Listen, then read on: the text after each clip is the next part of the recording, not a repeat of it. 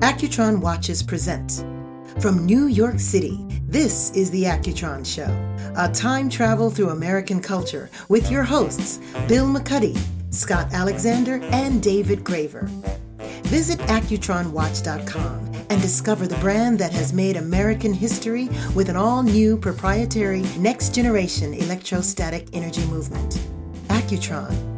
It's not a timepiece, it's a conversation piece. The, the problem with it has been that the director has become a kind of uh, unimportant figure who's brought in and had his ass kicked by a bunch of actors who've been on this thing for years or whatever, and the writers who control the, the set and um, and so it, the language becomes the, the most important part of the storytelling as opposed to the image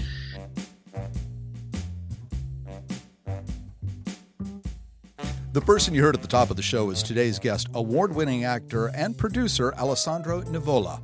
But first up, me, Bill McCuddy, along with David Graver and Scott Alexander, talking about the future of movies with a guy who's made a ton of them. All today on The Accutron Show, right after this. This podcast is presented by Accutron Watches. Visit our website, accutronwatch.com, and discover our iconic Space View 2020 collection, recreating the stunning visual impact of the original open dial design combined with an all new electrostatic energy movement. Time just changed again.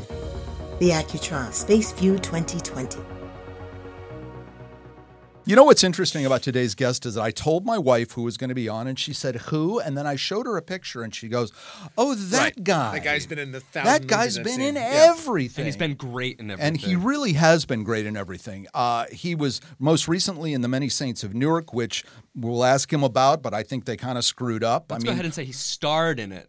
well, he It stole it, he actually. I mean, it. I'm going to probably fanboy crush on him in that way because I thought he was the whole thing.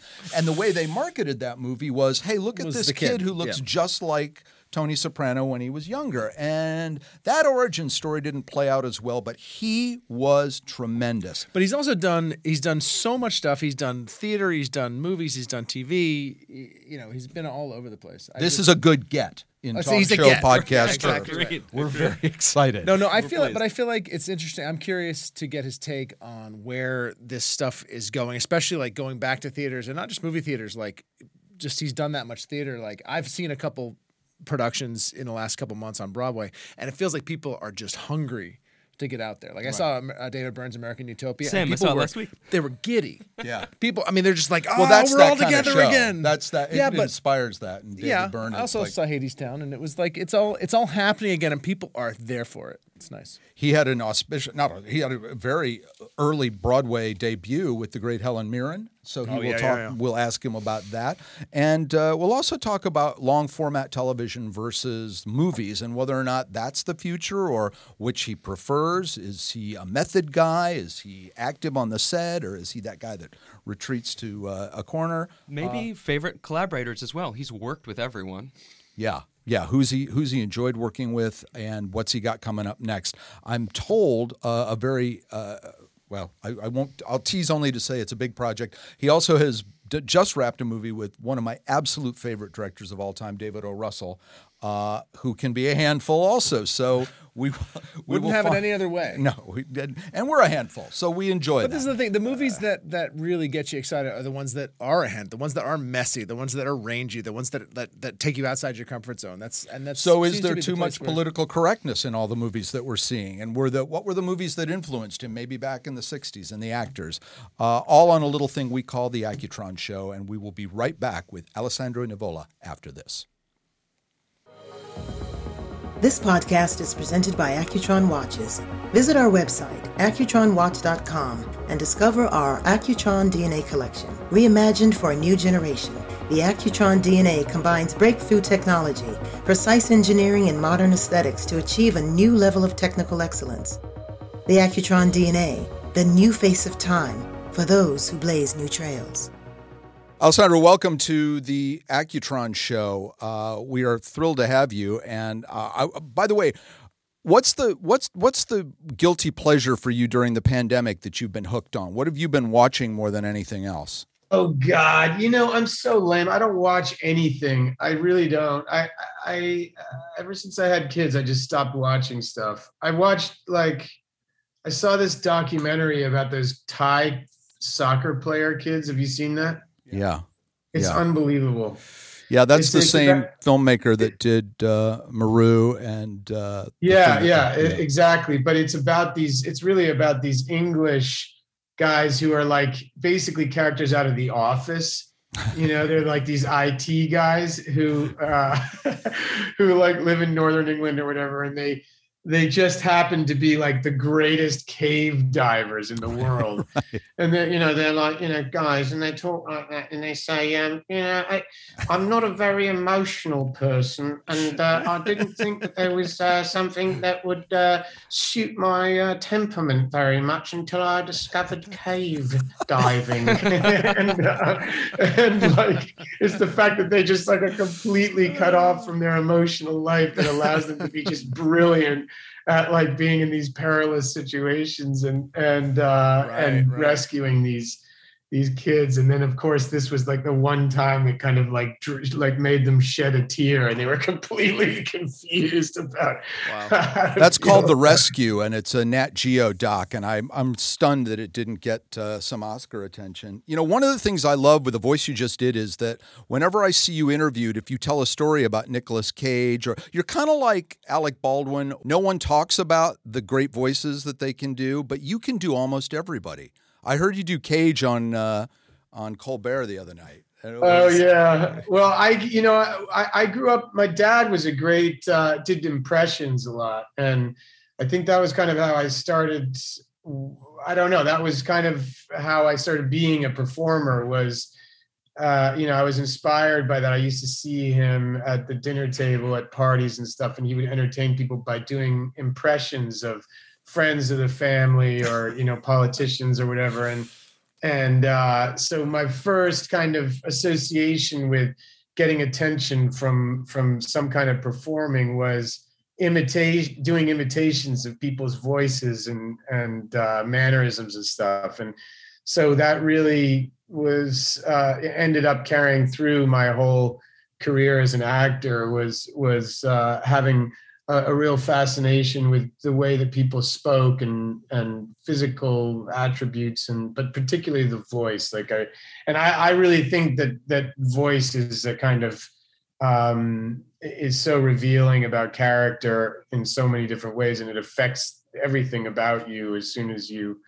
um, start to uh, tap into the detail and, and nuances of that. So yeah, I, I, it's not by accident. I- It's something that I I'm really fascinated by, and and I often start work on characters that way. Also, you know, you are technically a British citizen now, right? That helps with the accent. Yeah, I well, I yeah, I actually have two passports. I'm about to get my third. I, I'm I'm I'm getting the Italian one now that Brexit happened. The the, the English one's useless. right. Yeah, you got cut off. We should explain that in 2003, you married the lovely Emily Mortimer, uh, a British actress. She became a U.S. citizen when you guys got married, and you became a British citizen. Is that correct? yeah, And yeah, was- that's right. Um, Was that for lousy Yeah, she- tax reasons? Was that you- um, well, no, I think that um, in her case, really, I I mean, I, I we we were going to make our life living in America, and so um, there were there were all kinds of reasons. I think I think initially she, yeah, there were there were questions about what would happen if one of us died or something, how it was going to affect what we were to pass on to our kids or something, and then and then she went through the whole process of becoming a citizen and and I she she came back sort of in tears after the the induction ceremony um, because there was some Irish um, judge who, had um, you know conducted the ceremony with her and like a room full of hundreds of immigrants. And he was saying you know that he had been that he had uh, emigrated to the states and and uh, you know what a, a, a meaningful experience it had been for him and you know what the long journey had been for him to come to america and how uh, you know that the whole essence of this country was inviting people like the ones in this room, uh, you know, into the country to to become Americans, and and I don't know, she just was she really got uh, emotional about it, and I can understand. I, on the other hand, my ceremony was um, in a, a, a similar room, maybe a smaller one, and there was a I remember there was a, this this uh, the the person who presided over it there was a, a, this woman with little you know white gloves, and I remember her saying, Crumpets. "You know, you've all come a very long way," and I assume she meant to civilization. um, but I'm very proud of that as well. England has just been a huge part of my life, and it wasn't something that I had planned, but um, early on in my career, I, Michael Winterbottom, who's an English oh, director, uh, had me come over and and play uh, a fisherman from Hastings who'd been in prison for eight years at in Brixton Prison in London, and it was this movie uh, that I played opposite Rachel Weisz, and and I had never really been to England much before, and suddenly there I was, and I started getting offered all this work over there, and it's ended up becoming kind of uh, half my career has been spent there, and and uh, I've become kind of bilingual as a as a, a Brit. but and, that Rachel and, Weisz film was one of the twelve in your in your sort of IMDb profile that never got released. Is that right? Oh yeah, that, that on the Colbert show, he was asking me about that. Yeah. He was saying like, "What's going on here? Half your movies don't come out." And uh, yeah, that was definitely that was one of them. But it but it uh, it was a catalyst for a lot of other uh, great things that had that happened in that country for me. Well, if it makes you more comfortable, we're pretty sure this podcast is going to get broadcast. yeah, don't speak too soon. You shouldn't have had me on here. I saw, you don't know what you're dealing with. I saw a recent tweet of yours where um, you made a comment about an actor going onto a late night program to promote a Super Bowl commercial, correct? Yeah. Yeah, this is what it's come to. Do you think the role of an actor has changed now that there's this ravenous hunger in social media that this need for actors' attention 24 hours a day? I don't know that it's a need for actors' attention that has resulted in actors promoting commercials. Uh, I think it's more just the fact that um, you know, uh, the entertainment world has just been completely co-opted by major corporations, and um, so everything is, uh, you know, every, uh, you know, all of the what they call content now, which is just like such a gross word anyway, but uh, is um, generated by by big corporations and. Um, it's just completely changed the the landscape of of movies and television. I mean, can you imagine like back in the day when Raging Bull was coming out? I mean, De Niro wouldn't even like be caught dead going on a talk show at all, even to talk about like one of the greatest films ever made. And and now uh, you know you go on to say like you got to be uh, you know you got to watch the commercial that's advertising the product and uh, it's weird. I it's Agreed, totally. Very, it's depressing. It's, it's strange to have the content portion be pointing that directly towards the ads. It's it's like it's supposed to be the other way around. But I mean, I understand. You know, look the the the reality of it is like these these commercials are now they're very artfully made. They're often made by like auteur directors and for you know some of these actors being in them is is a kind of stamp of approval or whatever. And um and uh you know the the real the, the fact of the matter is that there's nothing in in entertainment anymore that commands the attention of the entire country the way that it used to when there were four channels on TV and uh, there were certain events that everybody tuned into. And the only remaining thing, uh, which I'm sure probably has lower ratings now than it ever did, but is is the Super Bowl. And so it's like one of the few. Uh, you know, I mean, the Oscars sure don't do it, but uh, even something like one of the few things that commands the attention of you know the entire population and all different demographics. Of, you know, everything else now in the streaming world and, and in TV is is tailored toward a, a very narrow niche demographic because uh, there's nothing that that uh, can command those kinds of audiences anymore. So they try to kind of diversify their portfolios of of um, entertainment content to work to focus on specific groups of people. Yeah. I mean, even even something like a space launch. You know, we this is the Accutron show. We have an association with the the uh, space program and NASA and all these things. And Yeah. you think about the moon landing and being this moment where the entire country is unified in this. You know, Yeah. everyone watched that who was around at that time, and um, I don't. You know, even now we go into space and people are like, "Yeah, I went to space." Well, that's because like Richard Branson. Are they tweeting? it every week or whatever. Again, Like, right. Commerce it's not that invades that too. anymore. right. Yeah. Yeah, the, we've talked about that Billionaires Boys Club. You know, uh, back to the content question 115 million people watched the last MASH episode, and I think maybe uh, 2 million people were watching Colbert on any given night the other night. I mean, the, the, narrow, the, the narrow casting that used to be broadcasting is remarkable. And one of the things we wanted to talk to you about is pivoting from acting to producing. What do you think the future is for streaming versus going into actually seeing something in a movie theater? Uh, well, it's really hard to know. I mean, obviously, some people think that the pandemic uh, hastened the move away from like a communal uh, experience, watching movies and everything, and into uh, everybody just watching stuff in their living rooms.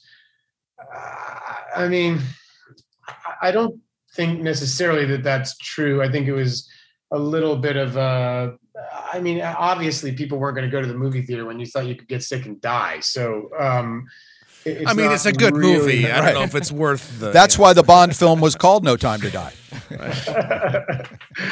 oh, mind you, like the Marvel thing, like they still they still packed them in. I, I, but that's I think Right. because the people who go to see those movies are are younger and not not they weren't afraid of the virus and uh, any movies that were um, designed to uh, at least in, invite a an older audience as well um, really didn't stand a chance. I, I think that it'll come back. I, I do think that it's undeniable that that um, the uh, fact of, of people watching content in their own homes is going to be is just becoming um, the new normal, and there's no way around that. Um, there are upsides and downsides to it, like everything. The there are you know indie movies, art house films, and and things that that wouldn't normally get much of an audience in a in a cinema that can reach more people because of being um, in that format. I to me, I, I I'm not.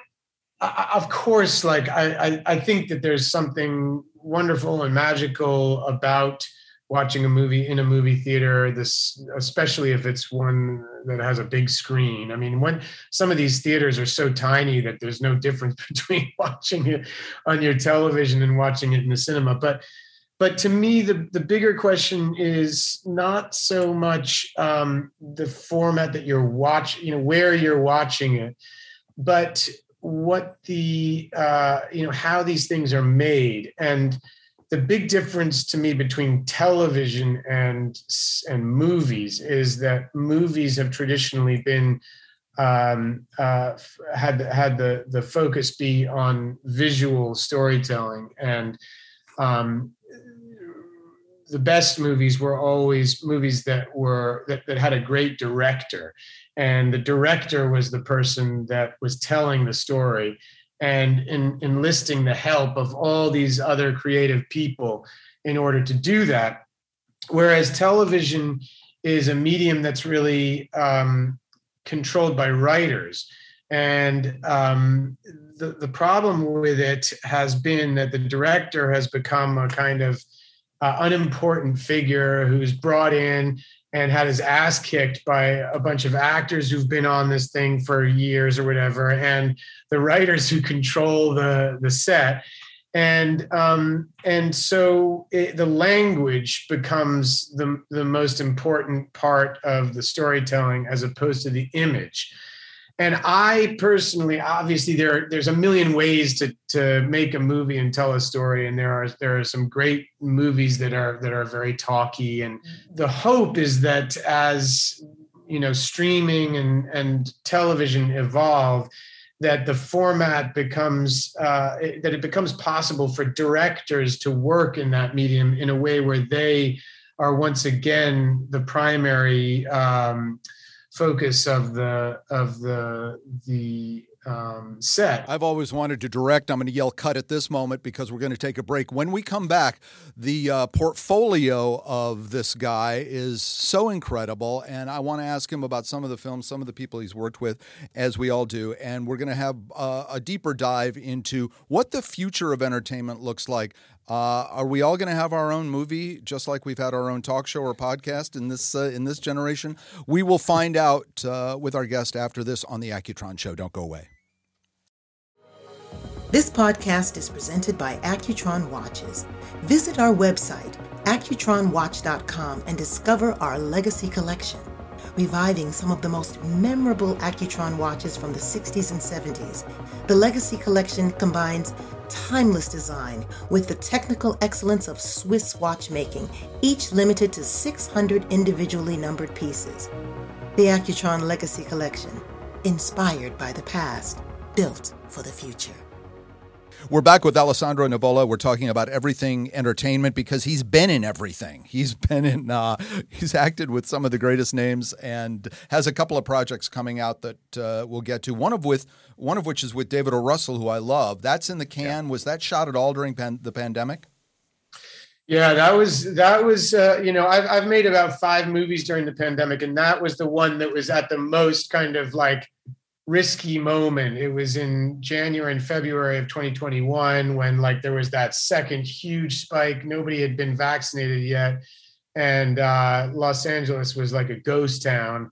Um, and of all the movies I've been on, it was the most um, intensely monitored in terms of all the like uh, safety protocols and stuff. And um, so we really like had masks on until the last second before the camera was rolling, and then we whip them off and shove them in our pockets and um, get on with the scenes. But um, uh, yeah, but it didn't. Uh, you know, the funny thing about the filming in COVID is that I have always been on, on movie sets. I, I, I haven't really liked to to sit around and, and chit chat that much. I, it it really saps my energy and concentration, and so I I tend to kind of either go off on my own in some corner of the set or uh, back to my trailer the second that they call cut and. I've always felt like it was anti, you know, people felt like it was antisocial and and that I was sort of, you know, not a, you know, that I don't know, that I wasn't a very nice guy or whatever. And and and when this stuff all came along, it just completely disguised the fact that I was always running away from those encounters. Finally, you're normal. Yeah. and uh, like this, you know, everybody dispersed the second they called cut. And you know, I didn't have to talk to anybody really because I was hidden behind this mask, and so it's been a kind of great disguise uh, for me. And and I'm almost uh, from from that one point of view, uh, for that one reason, sort of uh, dreading the return of normalcy on, you, on movie sets. You, uh, you've done a lot of theater work in addition to the film work. Is that correct? I have, yeah, yeah. I really start. You know, I had a very old fashioned uh, beginning to my career where I started in theater, sweeping floors and summer stock and making sets and, and then regional theater plays and all that crap until until I was in New York right out of college and I, I, I got to play on Broadway and that kind of really that my f- career shifted to to to movies at that point. But I've come back quite a. I mean, I've been on Broadway four or five times now. Wow. Um, and that first time with Helen Mirren. Exactly. Yeah, that was the kind of coming out. If the there was a breakthrough role, I mean, I've never really had a a breakthrough role. Like I don't have a career defining role, uh, which has been a blessing and a curse to me. Uh, I, there's a huge variety to to my career, and um, but nothing that uh, you know if you were to say my name, everybody would point to. See, But that's good was- though. That's great, don't you think? I mean, you were telling the story the other night about Nick Cage telling you you had to decide who you are, and I thought, absolutely not. This guy's a chameleon. If I read people the list of movies you'd be, you're in, and I think you would be complimented by this, they would say he is, he was. Wait, was he that guy or this Yeah. guy? And that to me seems like the greatest thing you can say. I remember Morgan Freeman telling me one time, and then I'll shut up with all these name dropping questions. Well, I'll is that up for you, Bill. There is- you is that he hated when someone said, "I wrote this with you in mind," because it meant they didn't think he could act like anything else. Couldn't right. what what would you consider your biggest stretch as a role? Uh, I don't know, maybe disobedience, where I played a rabbi from North London, a Hasidic rabbi from North London. Slightly different. Um, that was one. Um, I don't know. I mean, I yeah, I, I- I take your point. I, I I've like I've I often see some of these roles as like a challenge to to convince the people who are actually from that particular uh, community or culture or or world or milieu that uh, you know that I could that I could um, fool them. There was this great show on in England years ago. I don't know if they ever had it here called Faking It, where um, you were That's every show over here, at least in reality. well, they'd take like uh, let's say uh, you know uh, a classical violinist or something and say like, okay, um, you have two weeks to become a club DJ, and you're going to train with like a, a you know a bunch of real DJs, and you're going to learn the whole thing.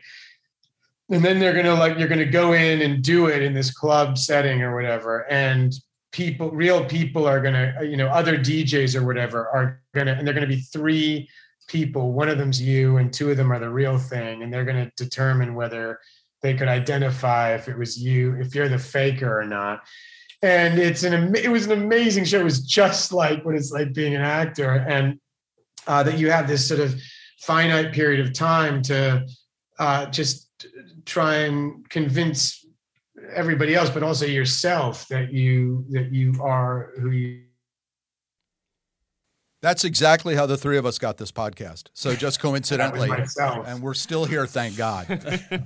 I mentioned earlier Laurel Canyon, which uh, t- tell people who's in that because it's just amazing to me, and remind Oh, me Laurel who directed it. Canyon. Yeah, it was directed by uh, Lisa Cholodenko, who did "The Kids Are All Right," and I think she did she do like Mildred Pierce, and uh, anyway, great director. Frances McDormand. Uh, you know, it was about a it was about Frances McDormand, who was a record producer, and she was having an affair with this uh, English rock musician who I was playing with, and her son was Christian Bale, who was like a sort of uptight, uh, you know, Harvard student or something, who comes back to his mother's like crazy bohemian life, and she's there like you know, with this with this like British rocker like living in their house, and they all move in together, and he's and his uh, girlfriend it was Kate Beckinsale, and uh, Natascha McElhone was the. Ah, yeah, yeah, it's, It's a really, crazy great, uh, and you sing in that a little too, don't you?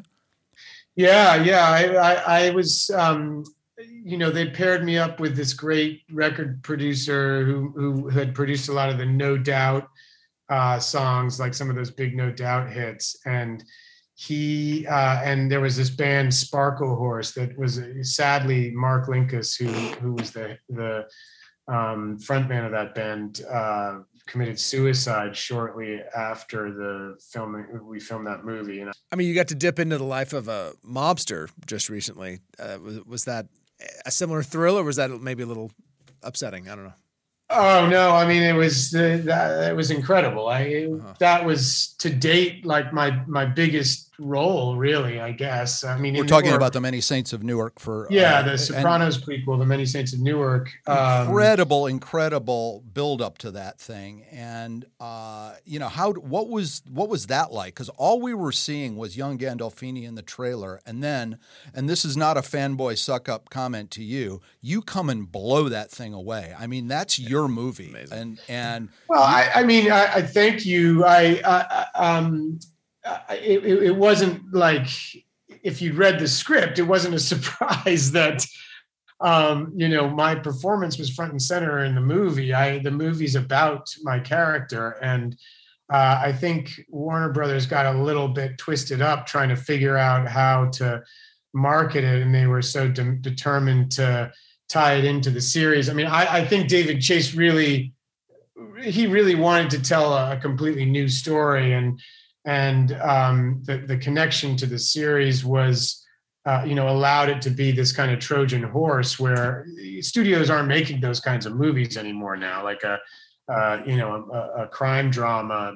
They just don't make them. They're making um, superhero movies and and franchise things. And so the only reason that uh, a movie like that was put into production was its connective tissue to this well loved brand of the sopranos series and everything. And I think David uh, really had it in mind to tell, uh, you know, a whole new story, and it, it, was linked to the show, but but the studio uh, really felt determined to remind you know to to connect it to the to the show as much as they could in the way it was marketed. But I think it was a little unfair to the audiences because they made out that it was this origin story, and it really wasn't. It was uh, a character study of of uh, you know the, the, the guy I was playing, Dickie Moltisanti. Uh, you know, one of the things we do on the Accutron show is we talk about people who were influenced by something in the 1960s, and you just mentioned uh, a few actors. Is there anyone from that era that you, whenever you're flipping around and and a Brando thing comes on, or Seymour Cassel, or like somebody obscure or somebody mainstream that uh, was an influence to you from from specifically the 60s? Can you think of anybody?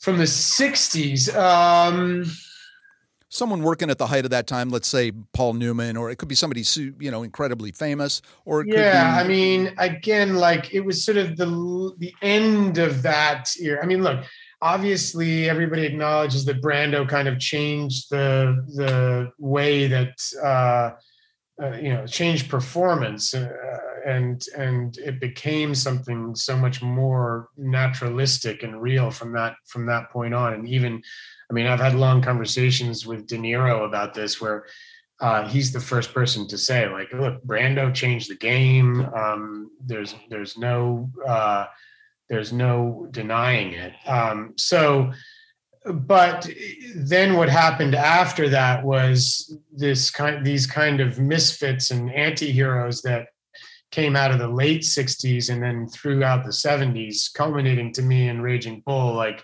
that to me i think is is the the greatest performance on film ever and and arguably the greatest movie ever made. Um, what did it sound like exactly when robert de niro told you that I'm not gonna. I'm not gonna imitate him. He's okay. still around. Well, I mean, Joe, Joe, Pesci in that movie also the performance. Um, like, but he, you know. no, I mean, I, I, like um, the his generation. Uh, it, it, again, it, there was something about the aesthetic of that period too, where it was a very messy uh, aesthetic, the way that people looked and behaved, and the way that art was. It was all like very rough around the edges. You know, you just had a feeling like people didn't have every hair in place, and you know they maybe hadn't like taken a shower that morning or whatever. And they, there was a feeling about the way that movies were made and the way that stories were told, and the way that performance was that was that had the kind of spontaneity of of real life and hadn't been kind of um, you know, perfected or I mean, like now you've literally got like um, uh, people working with computers to to fix blemishes on on actors' faces, and it, it, it's depressing. Like, um, and and and the same goes for the types of of uh, uh, protagonists in stories at that time. I mean, like I, you know, the other kind of I guess role that I would say was the biggest inspiration to me was was uh, Jack Nicholson in Cuckoo's Nest, and um, I mean this was just uh, you know the guy was like balding and his hair's all over the place and he's playing a sort of guy who who'd uh, uh, you know was put away because he like obviously had sex with some underage person and i mean it was like you know the, same, thing happened to to uh, LaMotta in in raging bull. I mean these are very problematic people. And the the the stories don't um, insist that you judge these characters either as as heroes or villains. And um, and just the the you know the, the look of the film stock and the way that they're lit it, it just all feels like full of the the mess of life. And um, I, I, I, you know, I'm not alone in thinking that those that was the sort of golden age. But do you um, feel like a moralism has crept into sort of the writing and the and the directing of these things? That these characters we're not allowed to kind of have ambiguous characters with well, problematic. I mean, traits. There's definitely because of of the political landscape now. Um, everything is politicized, and so. Uh, you know, to me, that's the death of art. Um, like to to have to have everything seen through that lens one way or another is just so depressing. Um, I I hope that that kind of somehow like that that that era comes to an end soon. Um, obviously, it's it's tied into the you know the the polarization in the in the politics uh, of this moment in this country, but all over the world. But but I just think like um, for every story to have to be making a statement about something that is uh, you know happening in current events or you know whether or not it's set in the current moment or not is just awful. Or to not have to um, not be allowed to root for a character who you know may have some problematic things in his past but is doing something good now. Well okay so well rooting for a character or not is a whole different question and and like how you uh how you can render an anti-hero in a way that allows them to you know to do terrible things or to to make mistakes but still have a, a connection to an audience is a fine art in and of itself and that is something totally different than than the question of of a political statement. I mean, that's to do with you know uh, the the skill of the storyteller. And I've shared stage and screen and set with so many icons. Who who remains as a dream collaborator? Well i look i don't mean to keep coming back to de niro. It's like you know any actor could could say the same thing but i've worked with him three times now. And um he's had such a like direct influence on me like just in terms of just my like just imitating things that that he does not not uh, behaviorally but just in terms of his preparation. The, the, i think the biggest impact he had on me was uh, how well he learns his lines. And i had uh, i'd grown up kind of being afraid of of of spending too much time with the script in that way and learning my lines too well because I, I worried that uh, I was going to get into fall into some rote way of saying things.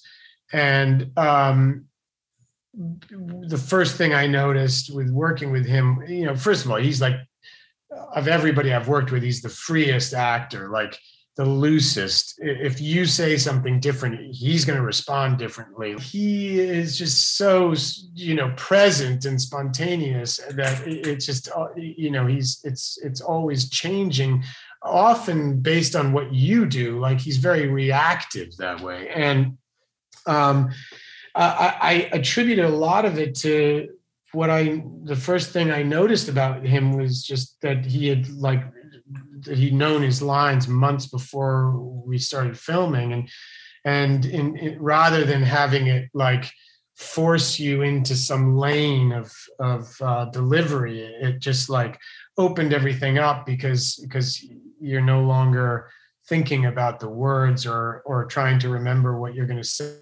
away all of that kind of tension.